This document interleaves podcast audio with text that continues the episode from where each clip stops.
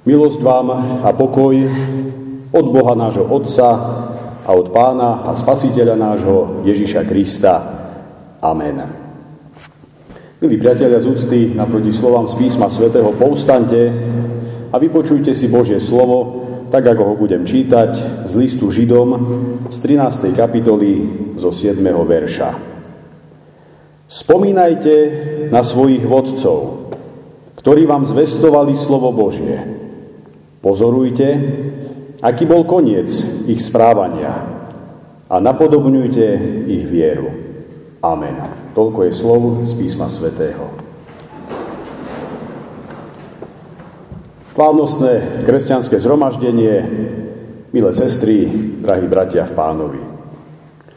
Tak ako bolo povedané už v samotnom úvode týchto služieb Božích, dnes si pripomíname pamiatku slovanských vierozvestov Cyrila a Metoda, ktorí v roku 863 prišli z tedajšej Byzantskej ríše z mesta Solúnu, z dnešných Tesaloník na Veľkomoravskú ríšu a znamenali pre našich predkov veľký prínos tak pre náboženský, ako aj kultúrny život. Zostavili písmo, ktorým bolo možné zachytiť jednotlivé zvuky vtedajšej reči našich predkov. A čo bolo mimoriadne dôležité, preložili postupne Bibliu do staroslovenského jazyka. Pripravovali kňazov pre kňazskú a pastorálnu službu, vyučovali ľud kresťanským pravdám a oslobodzovali našich predkov, respektíve ich myslenie od povier, ktoré, ako vieme, zvyknú prežívať medzi obyvateľstvom veľmi dlho. Materinské reči poslucháčov zvestovali veľké pravdy Božie. Nám to dnes po mnohých storočiach už možno príde ako samozrejme, ale pravda je taká, že ono to samozrejme nikdy nebolo.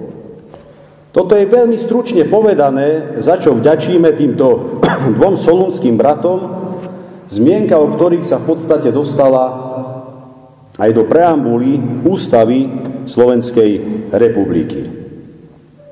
O každej stránke toho, čo vykonali, by sa dalo hovoriť naozaj veľmi podrobne. Dnes pri spomienke na nich si chceme podrobnejšie všimnúť význam jednej dôležitej skutočnosti – že totiž našim predkom umožnili počúvať a čítať slovo Božie Bibliu v zrozumiteľnej materinskej reči. Už a okrem toho si chceme poukázať aj na ich odvahu, ktorá pramenila predovšetkým z ich hlbokej viery v Pána Boha. Toto je spoločný bod s dielom inej veľkej osobnosti, ktorú si budeme pripomínať zajtra s majstrom Jánom Husom. Majster Jan Hus bol 6. júla v roku 1415 upálený na hranici v Kostnici, pretože odmietol odvolať pravdu, ktorú poznal, spoznal na základe písma svätého. Aj on zdôrazňoval, že biblickú zväzť treba poslucháčom prinášať v materinskej reči, aby ju rozumeli, a on sám kázal v betlehemskej kaplnke v Prahe po česky. Písmo svete si vážil nadovšetko a pre vernosť pravde, ktorú mu písmo svete umožnilo poznať, obetoval aj život. Málo bolo a málo je ľudí, ktorí pre pevnú, neoblobnú vernosť Božiemu slovu boli ochotní obetovať svoj život. Pamiatka majstra Jana Husa je jasným, svetlým bodom, ktorého intenzita sa nezmenšuje ani po stáročiach. Bratia a sestry, možno ste si všimli, že niekoľko posledných rokov v našej republike, respektíve církvi, bolo venovaných významným osobnostiam našej spoločnosti, nášho národa i církvy ako takej. Takto sme napríklad mali rok Ľudovita Štúra, rok Jozefa Miloslava Urbana a iné. Dokonca v rozhlase a televízii Slovenska prebiehala anketa o tzv. najväčšieho Slováka čo do jeho významu. V skutku, ťažko sa bolo rozhodnúť, keďže všetci z navrhovaných mali svojich prívržencov a všetci vo svojej dobe niečo dôležité, zmysluplné, priam až nadčasové pre svoj národ, pre svoju vlast vykonali. Chcem tým povedať jedno. Minimálne v našej evangelickej cirkvi máme na koho spomínať. Máme si koho pripomínať. Áno, vďaka dnes Pánu Bohu za všetky tie osobnosti, za všetkých tých velikánov, ktorých nám tak v národe, ako aj v cirkvi, Pán Boh doprial a požehnal. Čo do počtu, na tak malý národ, akým sme, ich bolo v skutku dosť. Dnes samozrejme nechceme ísť meno po mene. To nakoniec nie je ani zmyslom dnešného sviatku, ani tohto môjho príhovoru. No niekedy človek až nadobúda pocit, že my už len spomíname. Naozaj, ako by pravdu mal jeden nemenovaný klasik, ktorý svojho času zahlásil, všetko svoje najlepšie má evangelická církev už pod zemou. Keď som to počul prvýkrát, veľmi som sa na tom smial a bavil. No neskôr som precitol a uvedomil si, že ono je to zrejme naozaj tak. A je to smutné. A tak som si začal klasť otázku, prečo je to tak? Prečo je dnes taká veľká kríza osobností?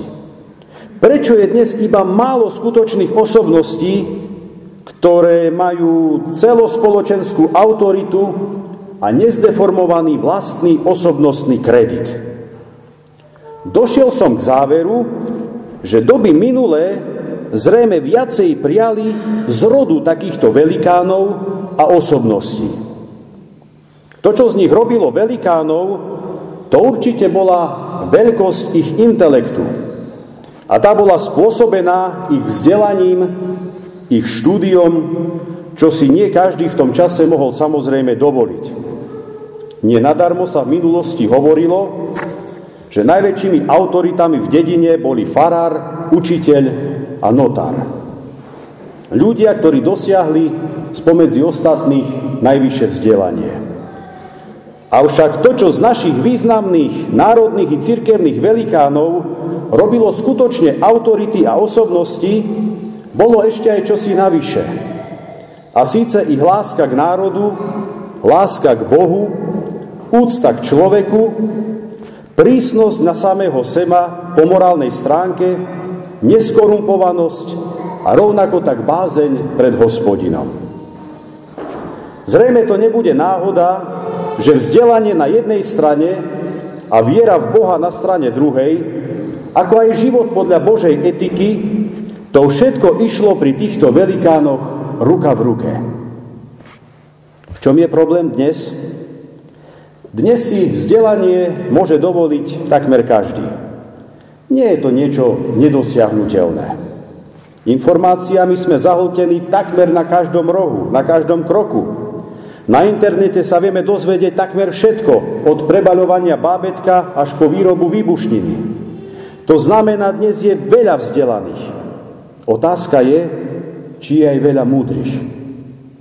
Počiatkom múdrosti je totiž podľa písma svätého bázeň pred hospodinom.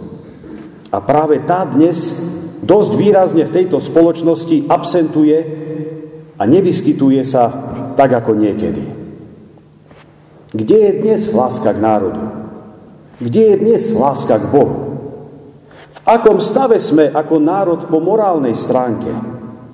A čo korupcia? Veď ako by každú chvíľu sa dozvedáme, kto, kde a koľko si zobral za vybavenie toho, či onoho. Už o bázni, rešpekte pred Bohom ani nehovorím. Vzdelanie na jednej strane a viera v Boha na druhej strane, život podľa Božej etiky. To všetko dnes ide iba výnimočne a vzácne ruka v ruke a dokopy. Nož a potom sa nečudujme, že tu nemáme osobnosti. Nečudujme sa, že každý je najmudrejší, že nikto nikoho neuznáva, že každý na každom rád hľada iba chyby. Že každý samého seba prezentuje ako ten najväčší skvost a druhého dokáže v tej istej chvíli nekompromisne potopiť, zosmiešniť či strápniť. Drahí priatelia, dnes sme konfrontovaní so skutočnými osobnosťami a vodcami v našich dejinách s Cyrilom, s jeho bratom Metodom a tiež s majstrom Jánom Husom. Na ich životoch, na ich diele poznávame, že nie každý sa môže stať vodcom. Spomínajte na svojich vodcov, ktorí vám zvestovali slovo Božie. Tak nám to na začiatku zaznelo z písma svätého. To, čo robí vodcu vodcom, to nie je sila armády, ani sila zbraní. To nie je chladnokrvnosť, vypočítavosť, násilie, krutosť, akási politická prezieravosť a rýchle vysporiadanie sa s odporcami a protivníkmi. Áno, tak sme to v histórii zažili už viackrát, no vždy pritom tieklo veľa krvi. Toto nie je Božia cesta. To, čo podľa písateľa listu Židom, respektíve Hebrejom, robí z človeka vodcu, je predovšetkým zväzť, ktorú ľuďom prináša. Ale zase nie hociaká zväzť, pretože i zvestovať sa dá hocičo, i tárať sa dá celkom presvedčivo o kadečom. Autor spomínalého listu to definuje ako zväzť slova Božieho. Človeka robí vodcom to, že zvestuje pravdu, Opäť nie však pravdu podľa seba, ktorá jemu pasuje, ale pravdu Božieho slova. Človeka robí vodcom to, že dokáže ponúknuť v konkrétnom čase konkrétnym ľuďom skutočnú analýzu ich stavu a ich života. A ukazuje smer, ktorým sa treba vydať. Vodca z Božieho slova vynáša tak zákon, Božiu spravodlivosť i Boží hnev nad hriechom človeka, ale aj slova evanielia, milosti, odpustenia, ktoré možno dosiahnuť prostredníctvom pokánia, zmeny orientácie života. Mám za to, priatelia, že práve takúto pravdu potrebuje počuť dnešný svet i človek v ňom. A síce skutočnú pravdu o sebe neprikrášlenú, jasnú, nezdeformovanú. Pretože iba pravda, ako sme to počuli v dnešnom evaneliu, nás môže oslobodiť a nás aj oslobodí. Tak Cyril a Metod, ako aj majster Jan Hus, stáli mocne a neochvejne na strane pravdy. Nebáli sa ju ľuďom zvestovať, ani sa za ňu nehambili. A práve táto skutočnosť z nich urobila vodcov. Drahí priatelia, to, čo z nich urobilo duchovných vodcov a autority, však nebolo iba to, že stáli na strane pravdy, iba istú chvíľku svojho života. V dnešnom kázňovom texte sme ďalej, sme ďalej počuli tieto slova. Pozorujte, aký bol koniec ich správania a napodobňujte ich vieru. Dôležité totiž nie je iba to, ako človek žije istú chvíľku svojho pozemského života. Oveľa dôležitejšie je to, či v pravde, ktorú hlásal, ktorú zvestoval a šíril, pre ktorú sa obetoval, či v tej pravde nakoniec aj dožil. Teda či vlastným životom potvrdil, že je to pravda hodná tých najvyšších obetí. Tak Cyril a Metod ako aj o niekoľko storočí majster Jan Hus vlastným životom potvrdili, že pre slovo Božie, pre pravdu, ktorá je obsiahnutá v ňom, sú ochotní vzdať sa nielen svetského pohodlia, ale aj trpieť pre ňu poníženie, mučenie i samotnú smrť. Takýto teda bol koniec ich správania. Správania Cyrila, metoda i majstra Jana Husa. Dnes, drahí priatelia, je len a len na nás, či na nich budeme iba spomínať. Po prípade pozorovať, skúmať, študovať ich život, alebo ako Marienka povedala, večer si pozrieť aký film. A keď stihnem, tak si ho pozriem. Aj to je fajn. Aj to samo o sebe nie je málo nakoniec. Avšak ja som presvedčený, že sa nám treba posunúť aj ďalej. To znamená, budeme ich vieru aj napodobňovať. Budeme sa snažiť aj prakticky ju žiť v kontexte svojej doby. Mám totiž za to, že akákoľvek spomienka na velikánov viery, či už v medzinárodnom meritku, alebo možno len v tom našom národnom či cirkevnom meritku, má zmysel iba vtedy, pokiaľ nás dokáže motivovať, korigovať, viesť po ceste napodobňovania ich viery, ich hodnot, priorit a spôsobov. Dovolím si povedať, že v osobnostiach Cyrila, Metoda, ako i majstra Jana Husa, tu dnes máme v skutku veľké vzory. A vodcov, ktorí stoja za nasledovanie a sú toho celkom určite hodné. A preto spomínajme i my dnes na svojich vodcov, ktorí nám zvestovali slovo Božie. Ale tiež pozorujme, aký bol koniec ich správania a napodobňujme ich vieru. Amen. Takto sa teraz pomodlíme. Pane náš Ježiši Kriste, Ty si prikázal svojim učeníkom a apoštolom, chodte teda, Čínte mi učeníkmi všetky národy, krstiac ich meno Otca, Syna i Ducha Svetého a učiac ich zachovávať všetko, čokoľvek som vám prikázal. Tvoj Svetý Duch od tých čias povolával, zhromažďoval, osvecoval a posvecoval Tvoju církev v každom národe, aby sa Tvoje sveté meno všade vzývalo, ctilo, chválilo a velebilo. Ty si sa priznal aj k nášmu národu, a našim dávnym predkom si poslal vierozvestov Cyrila a Metoda, ktorí zapálili pochodeň kresťanskej viery aj u nás. A učili oslavovať Teba, Bože Svetý, v rodnom jazyku. Ďakujeme Ti úprimne za toto dobrodenie, veď v Tvojom slove, ktorému mohol každý rozumieť, si nám dal bezpečného a istého sprievodcu životom. Posilňoval si ním mnohých. A Tvoje slovo je aj dnes jasnou hviezdou na cestách všetkým, ktorí ťa chcú úprimne nasledovať. Vyznávame pokorne, drahý nebeský Otče, že mnohokrát nám Tvoje slovo nebolo vzácne a nedali sme sa z neho poučiť. Naše oči boli slepé, naše uši hluché k Tvojim pravdám. Odpust nám to, prosíme, a zapáľ nám srdcia novou túžbou po Evangeliu. Daj nám Tvojmu slovu dobre rozumieť, v ňom jasne počuť Tvoj hlas a podľa neho žiť každý deň až dovtedy, kým nás nepovoláš do svojej slávy. Kde ťa budeme oslavovať už tou novou rečou, ktorú nás naučíš Ty sám.